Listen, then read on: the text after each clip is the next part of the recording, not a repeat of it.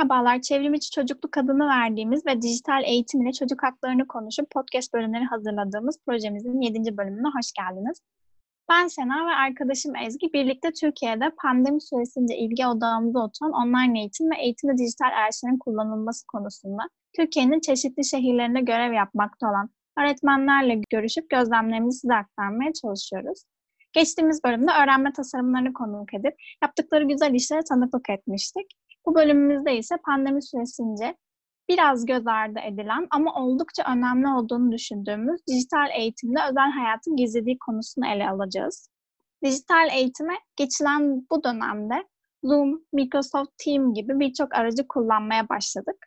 Bunların yanında iletişimi güçlendirmek için öğretmenler arasında, öğretmenlerle veliler arasında ve hatta çocuklar arasında kurulan WhatsApp gruplarının sayıları da hızla artmış durumda. İletişimi güçlü tutmak ve çocuklara ulaşabiliyor olmak oldukça önemli. Peki ya bu araçların getirdiği riskler var mı? Aslında bunu hiç konuşmuyoruz. Varsa bu riskler tespit ediliyor mu, edilmekte mi?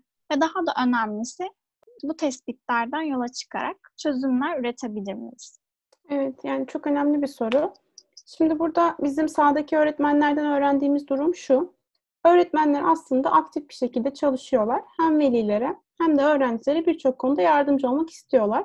Hal böyle olunca öğretmenlerin cep telefon numaraları herkese dağılmış durumda. WhatsApp grupları aracılığıyla da herkesin numarası aslında herkesin elinde. Bu hem gizlilik anlamında problemli hem de öğretmenler her an ulaşılabilir gibi bir algı yarattı. Mesela gecenin ikisinde mesaj atabilmek mümkün oldu. Çünkü öğretmen aslında bir WhatsApp mesajı uzağında ve bu durum bizce biraz problematik. İkinci bir problem ise şu. Çocuklar genelde ailelerin telefonunu kullandığı için ebeveynlerin de kendi gizlilikleri konusunda sıkıntıları var. Yani ebeveynler de telefonlarını ve özel bilgilerini ister istemez çocuğuyla paylaşmak zorunda kaldı. Kontrol olsa da yine her an kontrol etmek aslında kolay değil. Peki ya çocukların gizliliği ne durumda? Milli Eğitim'in EBA platformunda mikrofon kullanılıyor. Ee, ama kamera çocuklar için kapalı. Öğretmenin kamerası ise ister istemez açık ve bu dersler kaydediliyor. Öğretmen için aslında bu biraz sıkıntı olabilir. Evet, yani öğretmenleri hem göz önünde bulundurmak zorundayız hem de e, bu süreçte ailelerin rolünün de çok daha önemli olduğu vurgusu birçok alanda yapılıyor. Ama normalde olan gözlem ve denetim oldukça azaldı. Çünkü ister istemez çocuk telefon ve interneti kullanmak zorunda derslerine ulaşmak için. Dolayısıyla her an ellerinin altında e, telefon ve internet oluyor. E, bu yüzden her dakika ne olup bittiğini bir belinin kestirmesi mümkün değil. Zaten düşünürsek bu kadar kontrol aslında çocuk için de hem de veli için de sağlıklı da değil. Bir yandan da özel okulları da göz önünde bulundurmalıyız. Ee, özel okullarda online bazı dersler nasıl oluyor? Bu dersler kaydediliyor mu?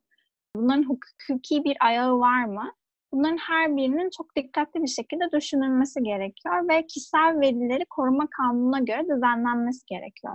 Evet haklısın. Ben de geçtiğimiz günlerde aslında bu konuyla alakalı oldukça iyi bir yazı okudum. Ee, Avukat Deniz Mina Küpana tarafına hazırlanmış. Ee, bir, bu makale Deniz Hanım Covid salgınının aslında dijital dönemdeki mağduru çocuklar diyor ve kendisi gündeme alınması gereken bir önemli başlığın ise bu eğitim kurumlarında dijital platformlar aracılığıyla çocuğa ait edinilen yeni bilgilerdir diyor.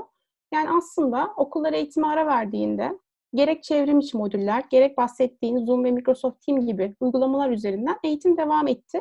Ama bu eğitim beraberinde pek çok yeni kişisel verinin işlenmesini gerektirdi. Yani mesela bunlar arasında akla gelebilecek ilk örnek şüphesiz işte video konferans uygulamaları bahsettiğimiz ve bunların kullanım neticesinde okulların elde etmeye başladığı görüntü, ses, video gibi bilgiler.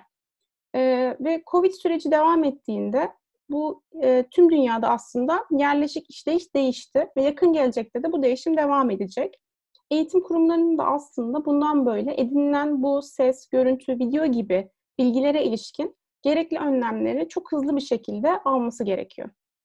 Yani evet, e, veri işleme politikalarının sürece uyarlanması, edinilen bu verilere ilişkin aydınlatma metinlerinin velilere iletilmesi ve benzeri konuların hepsi okulların gündemine alması gereken başlıklar aslında. Ee, biz bu podcast bölümümüzde pandemi sürecinde Türkiye'de dijitalleşen eğitim sürecinde dijital eğitimde özel hayatın gizli üzerine konuştuk. Ve bu podcast sürecimizin sonuna geldik. Bir sonraki bölümümüzde eğitim reformu girişimini konuk edeceğiz. Bizi dinlediğiniz için teşekkürler. Teşekkürler.